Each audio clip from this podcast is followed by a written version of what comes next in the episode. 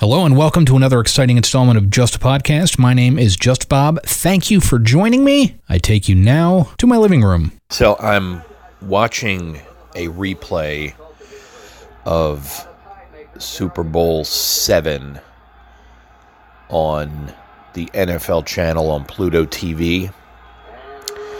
And I had a bunch of thoughts as I was watching the game, so I wanted to share them with you. So that's going to be our topic this time around. And uh, they were they were talking the uh, commentators uh, Curt Gowdy and I I don't know who the uh, the color commentator is, but um, which leads me to uh, my first thought. You know, uh, the screen there's nothing on the screen. It's just it's just the game, you know. And uh, growing up during the time that I did, you know, my uh, football awareness kind of took root. Oh, just dropped the phone there. my football awareness kind of took root around the time of Super Bowl 15 which was for the 1980 season. I was six years old, and I was uh, paying attention to the game because the, our home team was in it.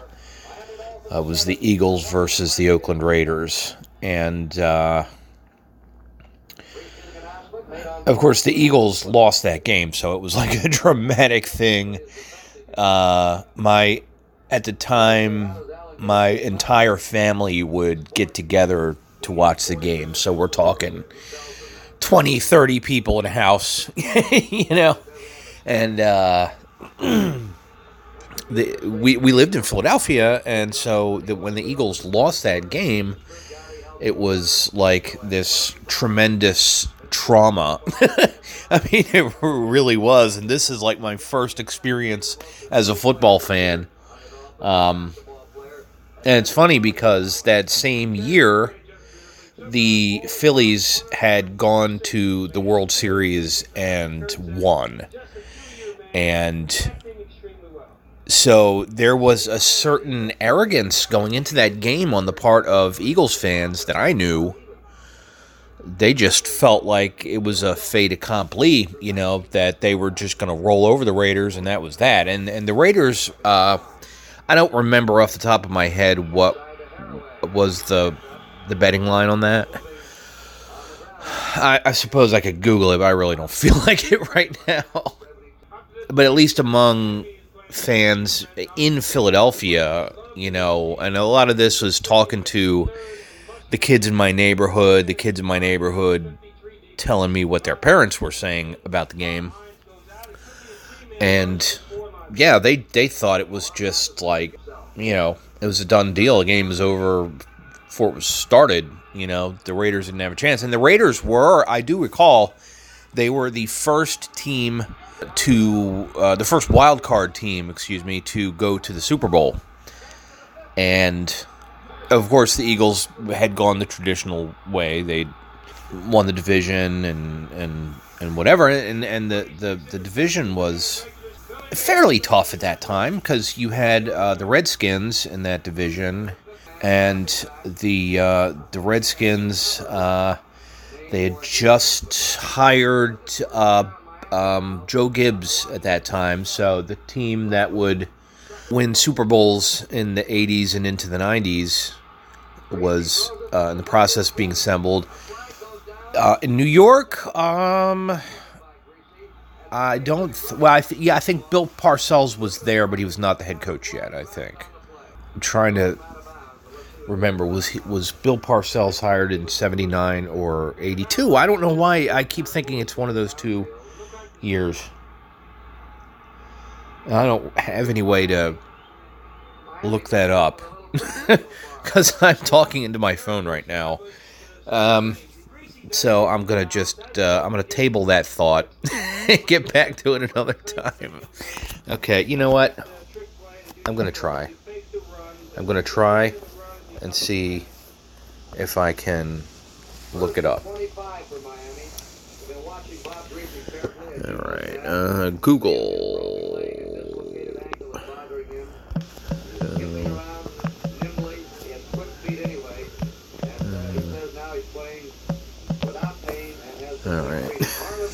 Thank you for bearing with me here because this it, it just gotten to the point where it was driving me crazy.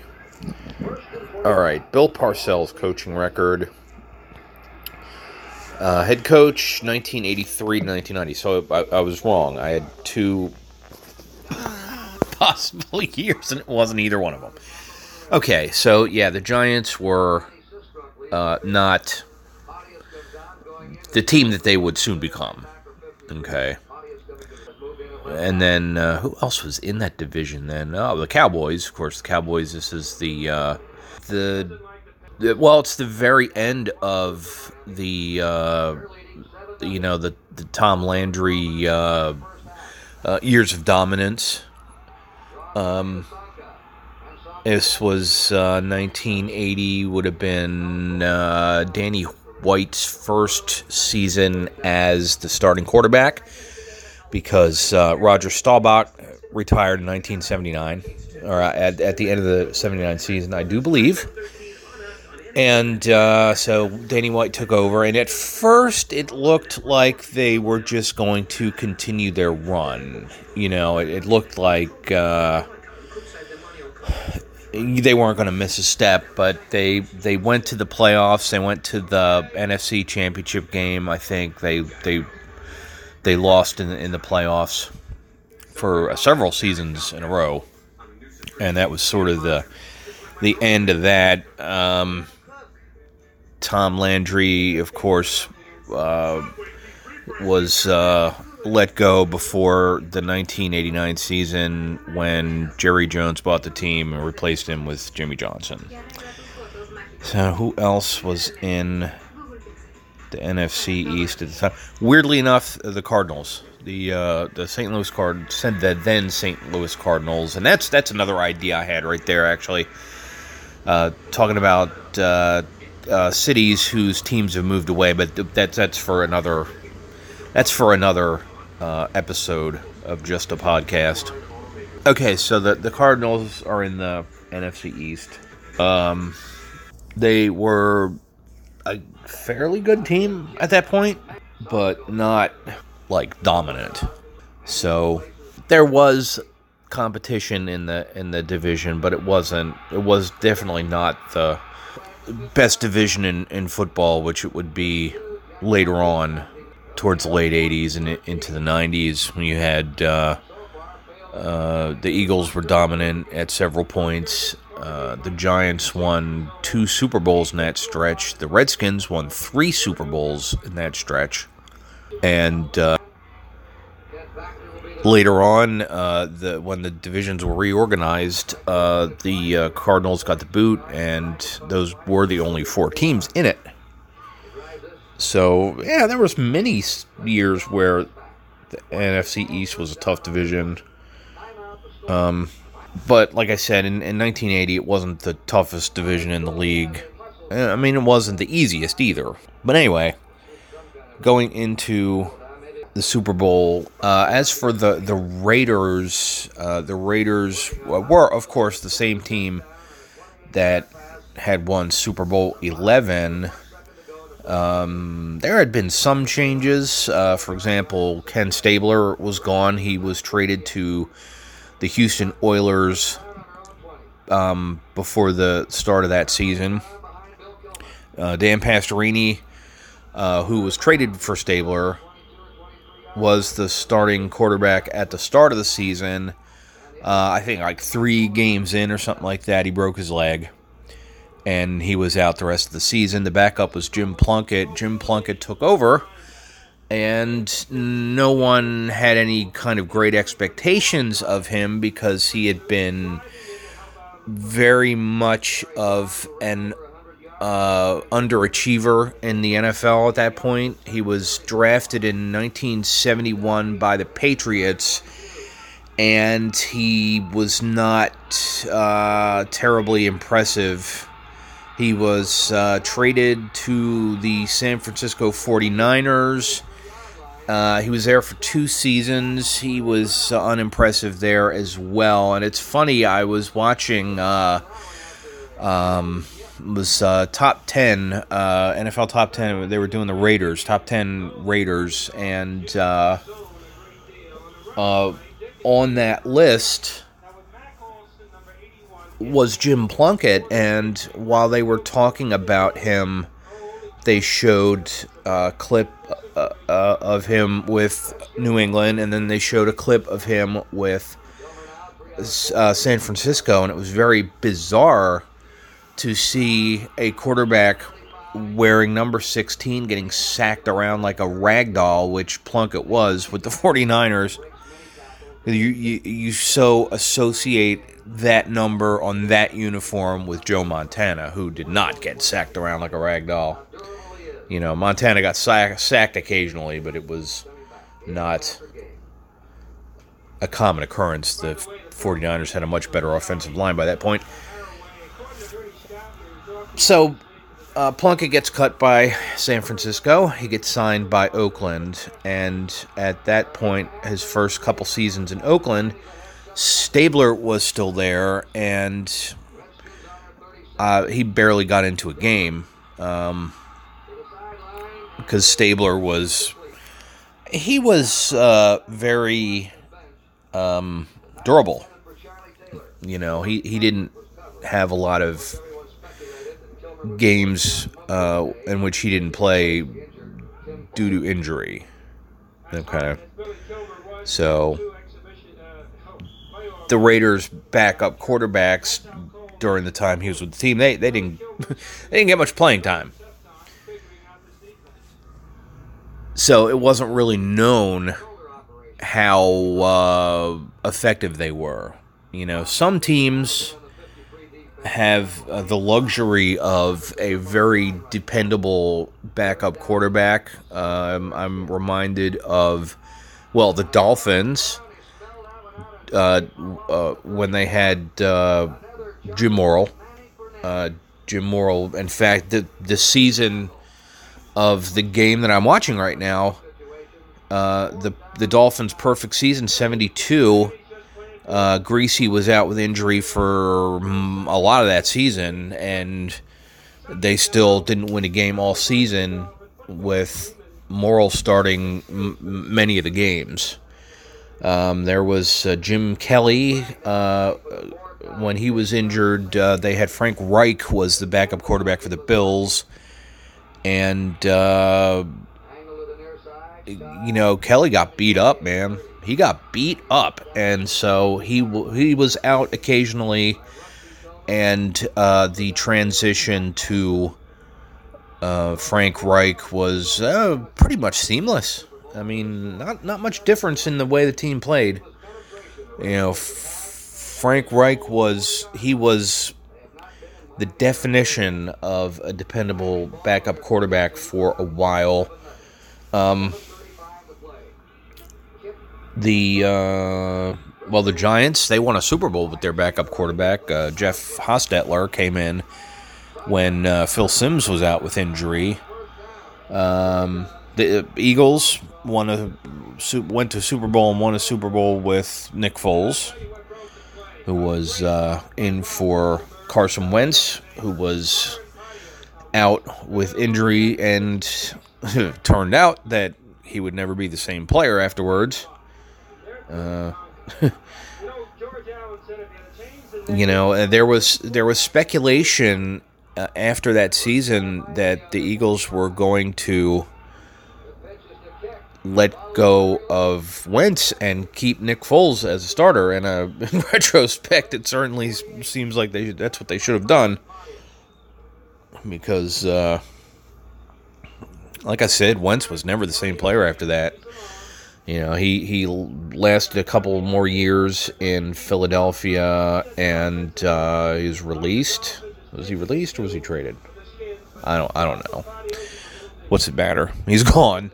He went to uh, the Colts, And uh, talking about Frank Reich earlier, uh, Frank Reich was now the head coach of the Colts, so there was some thought that with Reich having been the uh, offensive coordinator for the Eagles when Wentz was there, uh, you know, reuniting them might be a good thing for him. It turned out not to be the case. He's playing with the Washington Commanders now, and uh,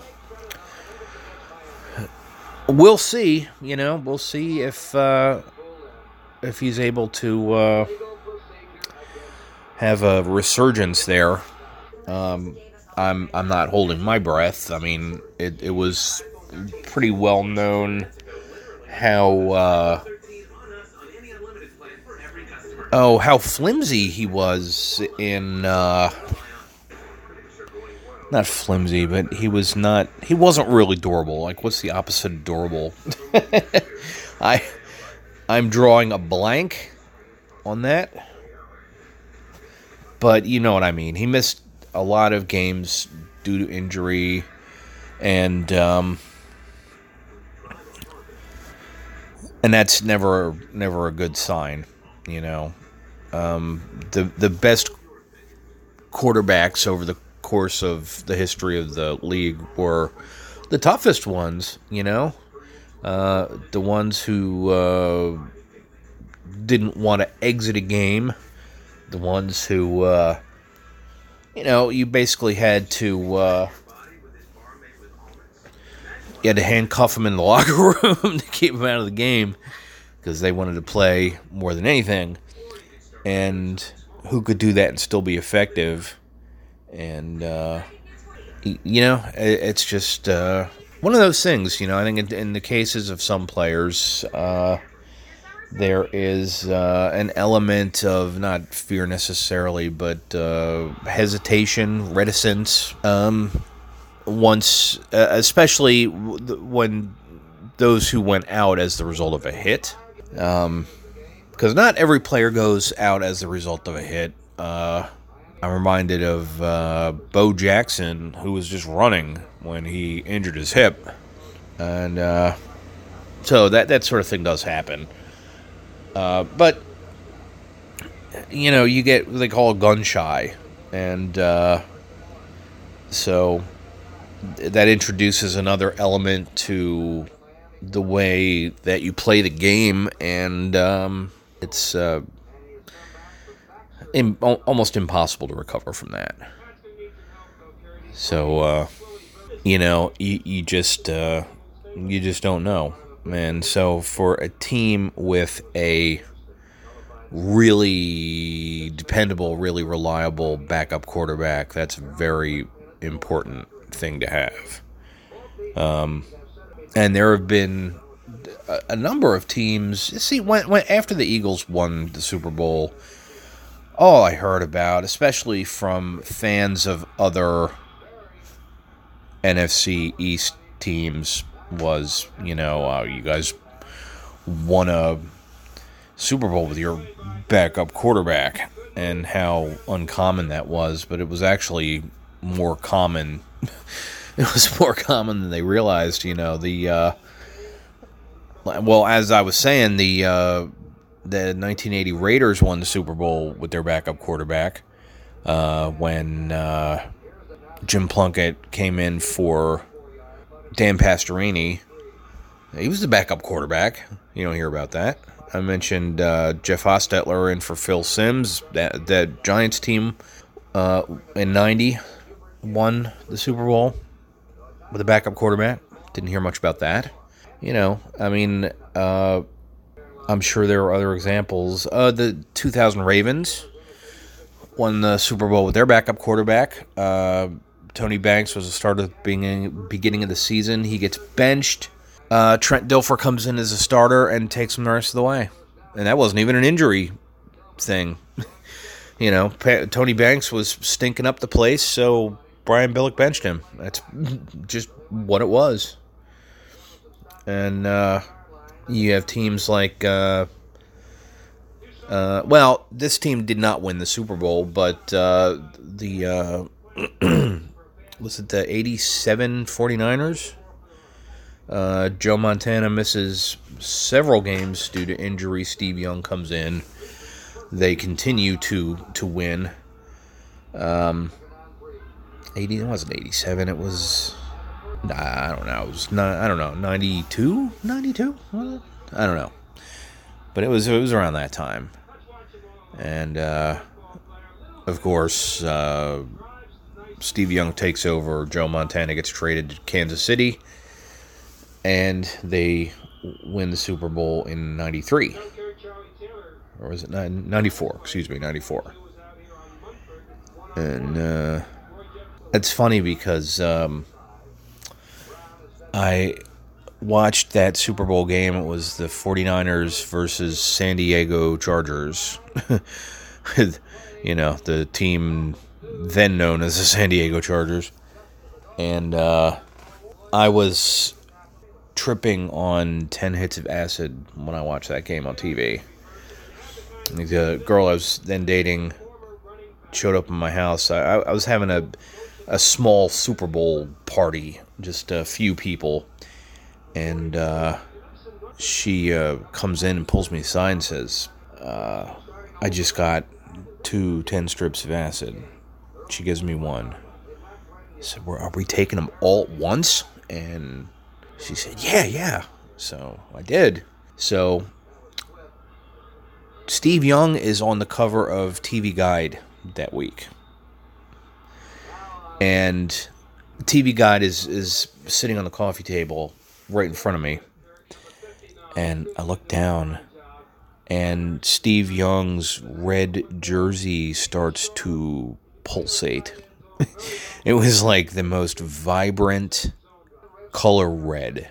You know, it was like this fire engine red. And um, the, the color just sucked me in. And I was just sitting there staring at it.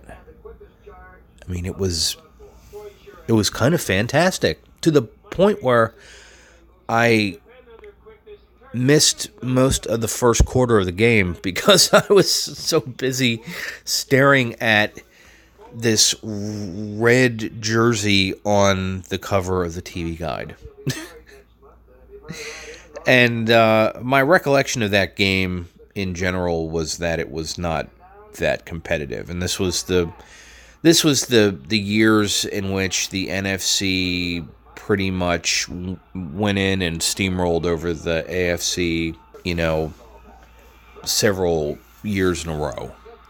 Um, and uh, the uh, Denver Broncos probably are the the most frequent victim of that. They they lost three Super Bowls in that stretch, but just about every other AFC team Oh well, there was the Bills, of course. Bills won. Uh, the Bills lost uh, uh, four consecutive Super Bowls during that period of time, um, and it, it, also is uh, kind of a, appropriate, I think, that uh, the Broncos were the first AFC team to win. You know, they're the ones that broke that streak. But anyway, uh, yeah. So you had the the Bills and the the Broncos. Um, who were, you know, they were the most dominant teams in the AFC at that time. You know, they would play other AFC teams and just roll over them. And then they would get to the Super Bowl and just fall down dead, you know, and happened every year. But, you know, the other AFC teams that made it during that period of time were no better.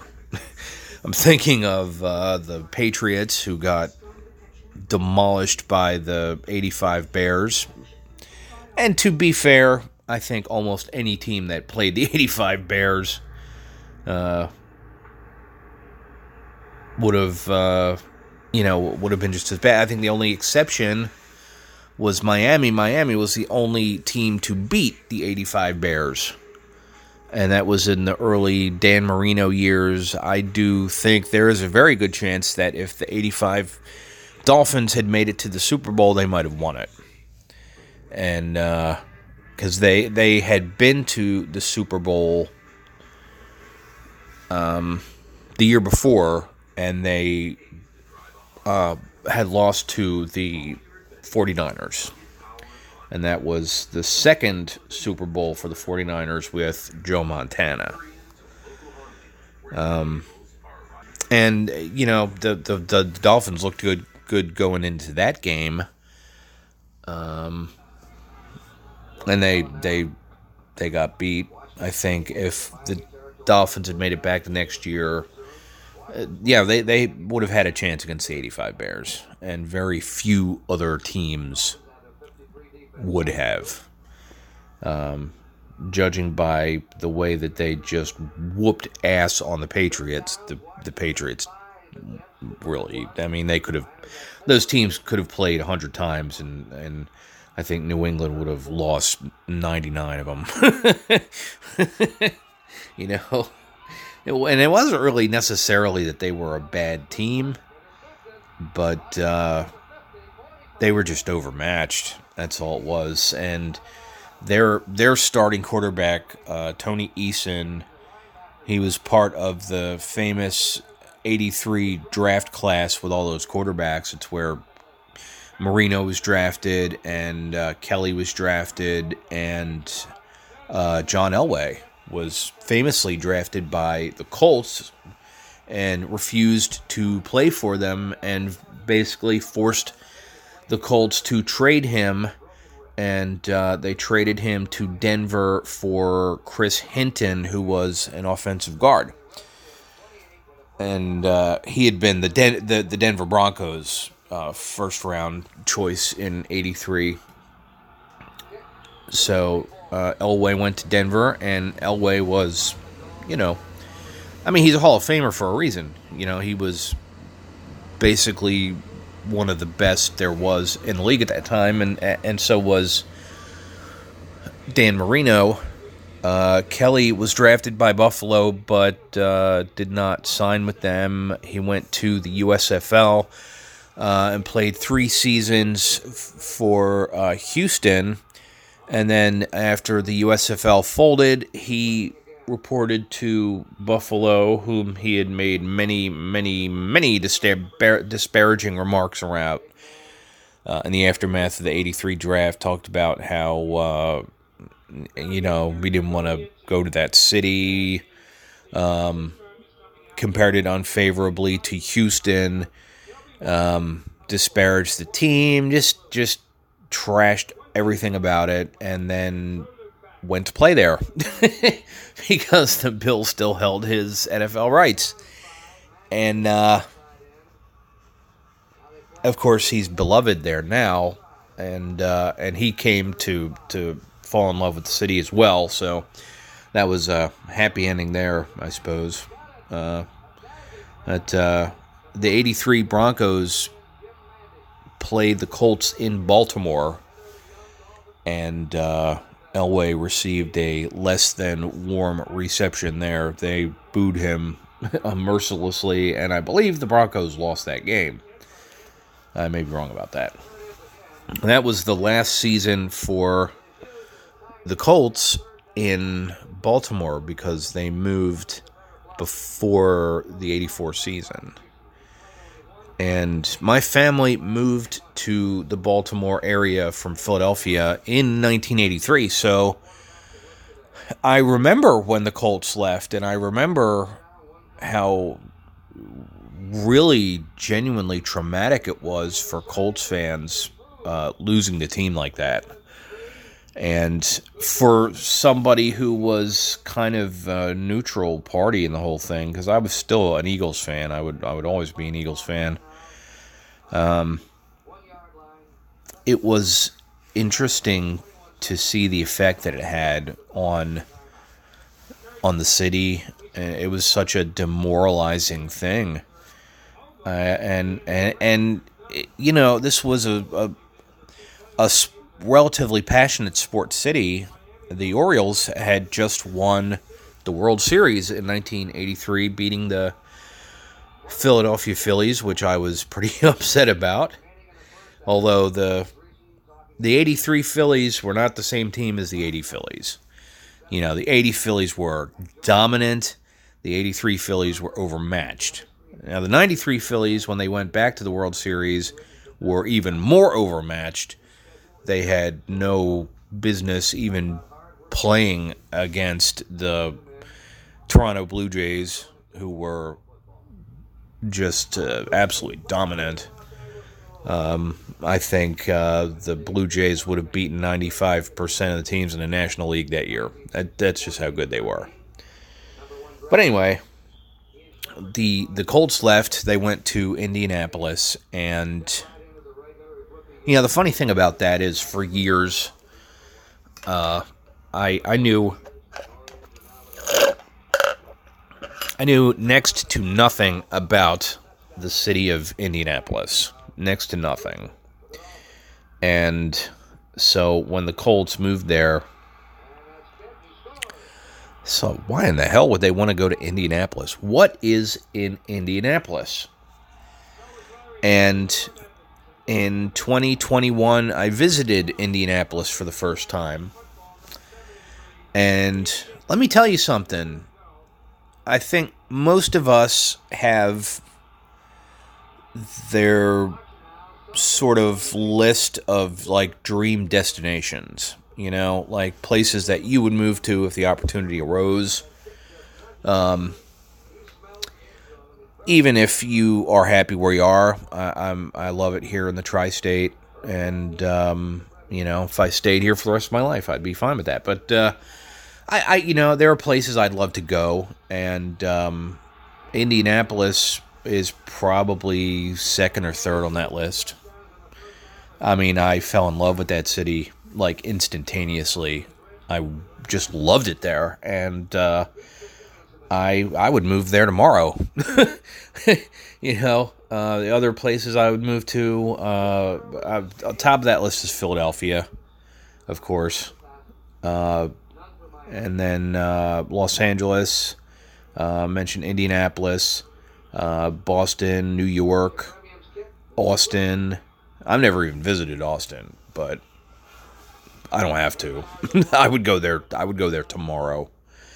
Um, you know, there's a list of places, and I think you know, like I said, most of us will have that.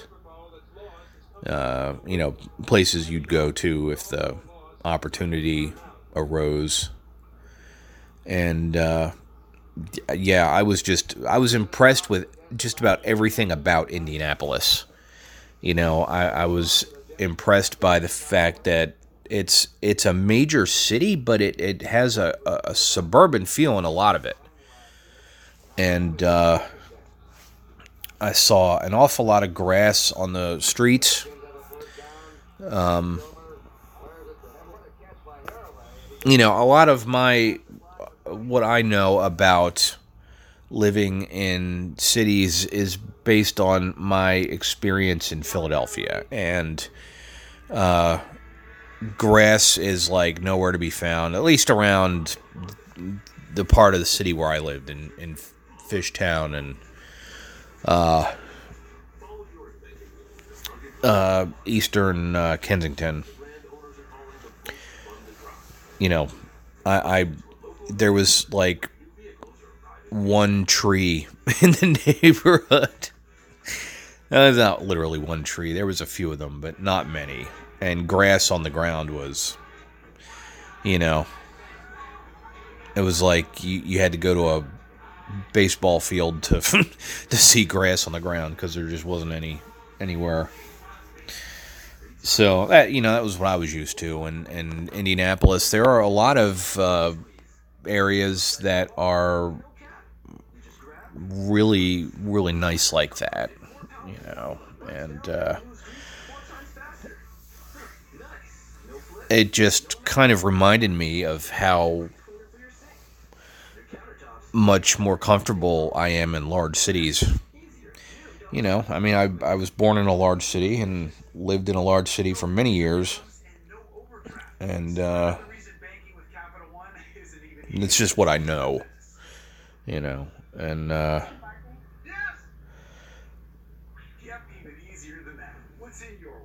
but it was very interesting living in in Baltimore at the time that the Colts left, and uh, how, uh, as I said, it was it was very demoralizing, and it something in the spirit of the city just died.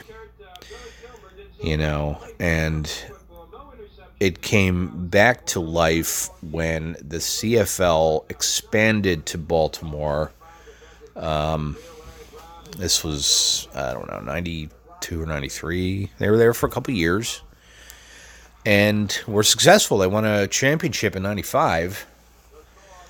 And uh, then in 96, it was all ripped away because the Cleveland Browns left Cleveland and uh, they were reborn in Baltimore as the Ravens. And the 95 Cleveland Browns were a good team. I was reminded of this yesterday. I was watching the they were having um, a football life marathon on NFL Network, and I was watching, and the there was a football life episode on the ninety five Browns, and they were. I mean, it, it was almost a, a, a, a case of sabotage what happened to that team because Art Modell announced during the season that the team was moving. So they were lame ducks for that season, and the season just kind of collapsed. You know, they were they were a good, solid team, and they had Bill Belichick as the coach, and this was not, of course, the Belichick of uh, his years of winning championships in New England, but it, it wasn't far off from that. Was not far off from that. I mean, keep in mind, this is 1995, and Belichick got to uh, the Patriots and I was it 1999? Yeah, yeah, I'm pretty sure it was. It was 99. Uh, the team drafted Tom Brady in 2000. They won their first Super Bowl in 2001. So it wasn't far off. And so the I mean the the Browns were just you know, I mean, having Modell announce the move in the middle of the season like that, it was practically. like I said, it was just it amounted to just about amounted to sabotage. I mean, the effect on the team was just disastrous, just totally disastrous, and uh, of course the team was good uh, they went to Baltimore and they had a couple of lean years under Ted Marchibroda. Um, in uh, 99, 99 or 98, 90, 98, they hired um, Brian Billick who had been the offensive coordinator for the Minnesota Vikings. They brought him in as head coach. And uh, the Ravens were Super Bowl champions in two seasons. As they won the Super Bowl in 2000 over the New York Giants, who had uh, Jim Fassel as their head coach by that time. And Jim Fassel was let go as the Giants coach not too long. I want to say was it was it after that game or maybe the following season? I don't recall. But ended up as an assistant coach with the Ravens because he was uh, friendly with Brian Billick but anyway, you know, the Ravens became winners, and the Browns um, were reactivated. uh, what the NFL decided to do was instead of the Ravens being considered the same team as the Browns, um, the Ravens were uh, considered an expansion team. So the uh, the original Browns and the new Browns that began in '99 are considered by the league to be the same team. That they were just inactive for the 96, 97, and 98 seasons. Which to me seems like a convoluted thing. And I also found it very interesting that the city of Cleveland was able to strip the Browns name and uh, basically their whole identity from Modell's franchise when they moved. You know, there are, to my knowledge, the only team that has managed to do that. Just about every other team that has moved has kept their identity. Um, notable cases uh, teams with uh, regional identities. it's like the the New Orleans Jazz moved to Utah, and what does Salt Lake City have to do with jazz? Salt Lake City is probably the most the it's probably the least jazzy place in the whole country, and yet their team is called the Jazz. And uh, the Minneapolis Lakers, uh, in playing in Minnesota, the land of ten thousand lakes moved to Los Angeles. They are still called the Lakers, even though Los Angeles is the land of zero lakes. uh, I think Echo Park is like the only lake in all of LA. And that always made me laugh. I, I, I always found that quite funny. I still do, obviously. So, but uh, you know, I thought the same thing about the Cardinals. The Cardinals moved to Arizona. Uh, are there any Cardinals in Arizona? Only to learn that the the Cardinals were not named after the bird; they were named after the color. Of course, the color was named after the bird. But uh, anyway, yeah, the Cardinals. Uh, you know, I I never I never have understood that. But for the most part, when a when a team moves, they they take their identity and everything with them. Um, other exceptions like uh, the St. Louis Browns moved to Baltimore and became the Orioles, and th- that's an unusual case of a team adopting a local identity.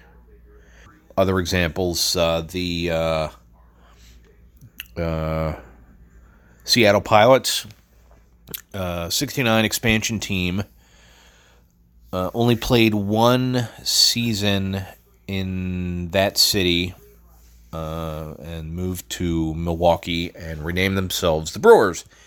That is Bud Selig's team. Not that I'm suggesting you hate them for that reason, but it is. And, uh, uh, of course, uh, brewing is is is a, a big regional thing in Milwaukee. The team even plays in uh, Miller Park, uh, park uh, with the naming rights owned by a beer company. And uh, there have been a few of those over the years. Uh, an, an, interesting case is Busch Stadium in St. Louis, uh, where the, um, the Cardinals play. uh, the baseball team. I mean, of course. Um, when uh, the Busch family bought the team, they wanted to rename the stadium Budweiser Stadium because Budweiser was then the Busch Brewing Company's flagship product. Uh, I would say that role has been supplanted by Bud Light. Just going by the number of, you know, Bud commercials and whatnot versus the amount of Bud Light ads and things that I see. And and and humorously, I guess I would say, uh, I I basically came of age with Budweiser being my drink of choice. You know, it's, it's my go to order in a bar because just about every bar has Budweiser. You know, I found that uh, certain friends of mine over the years have, have had preferences for certain beers that were not like universally available. Um, you know, uh, Rolling Rock springs to mind. Um, Yuengling is another one. Depending on where you are, you know, some of the and both of those beers are local here in PA. Uh, but depending on where you are, there's certain places that don't carry them, and so you know, and and, and I, I I maybe twice in my whole life since I've been 21 years old do I did I order Bud in a bar only to be told that they don't carry it, you know, as opposed to ordering it in a bar and being told they're out, which which happens over the years, you know. I mean that happens. I mean that's even happened at the John Allison house before when they've run out of Budweiser.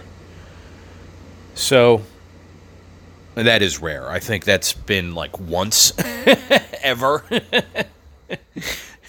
I mentioned that specifically because that's my, you know, that's my my watering hole. Basically, that's the the local bar that I frequent.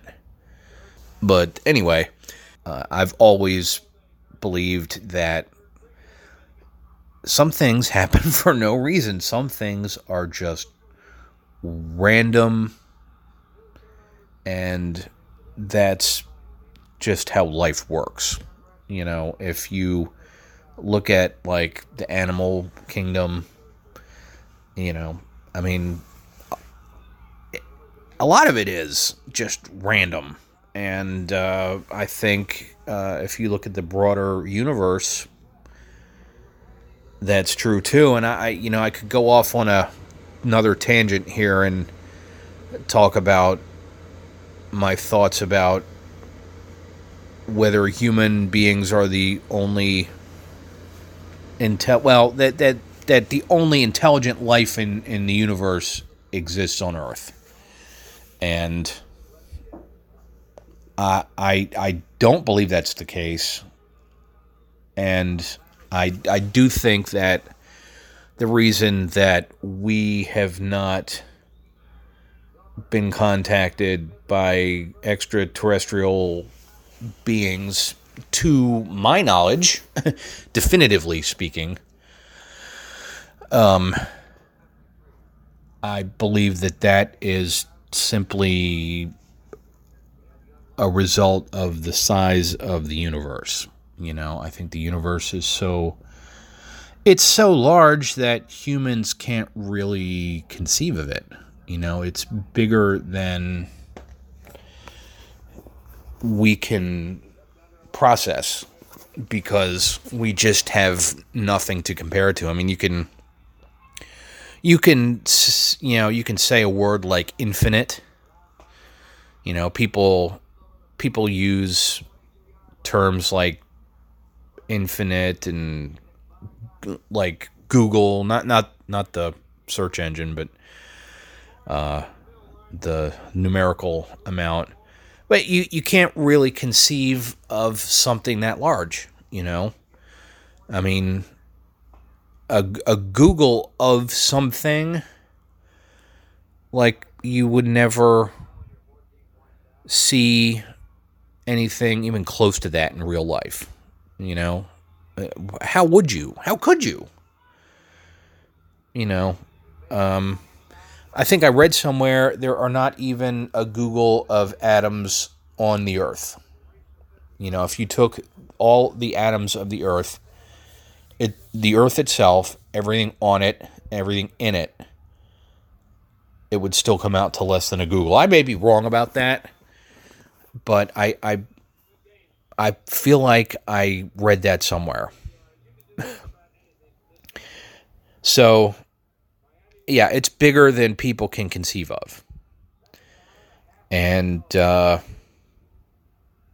the universe is, is, is the same way. I mean, you can think about interstellar distances, but your conception of it is not going to be anywhere close to the reality of it. You know, the reality of it is larger than we can conceive of. I mean, it's just that simple.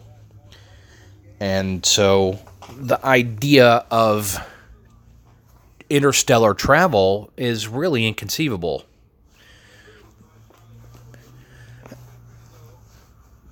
And it's interesting to note that I read in well, I read in an article a couple days ago that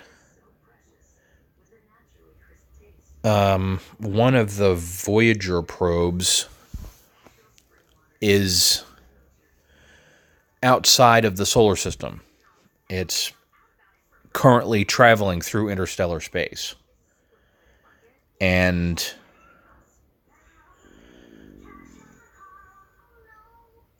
um it's traveling in interstellar space and uh,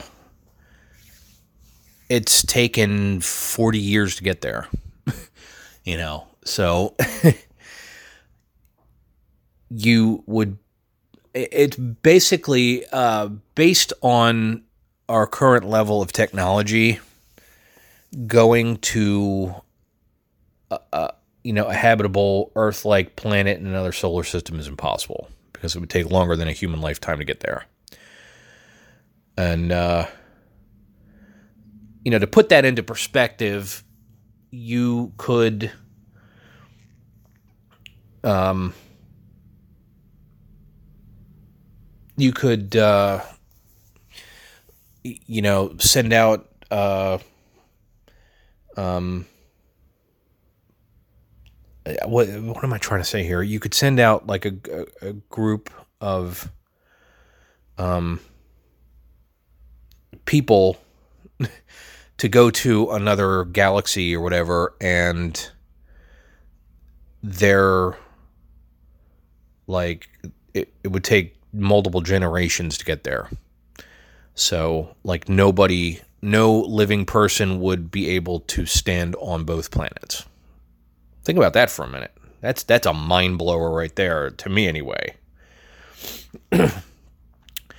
so, yeah, we started off talking about football here in this episode and wound up talking about interstellar travel. See, this this is what I love about doing this podcast is that uh, there is zero planning involved. I just start recording and talk, and whatever comes out, comes out. It's like stream of consciousness. And I thank you for joining me once again. This has been just a podcast. My name is Just Bob. Have a good one. I'll see you in the morning.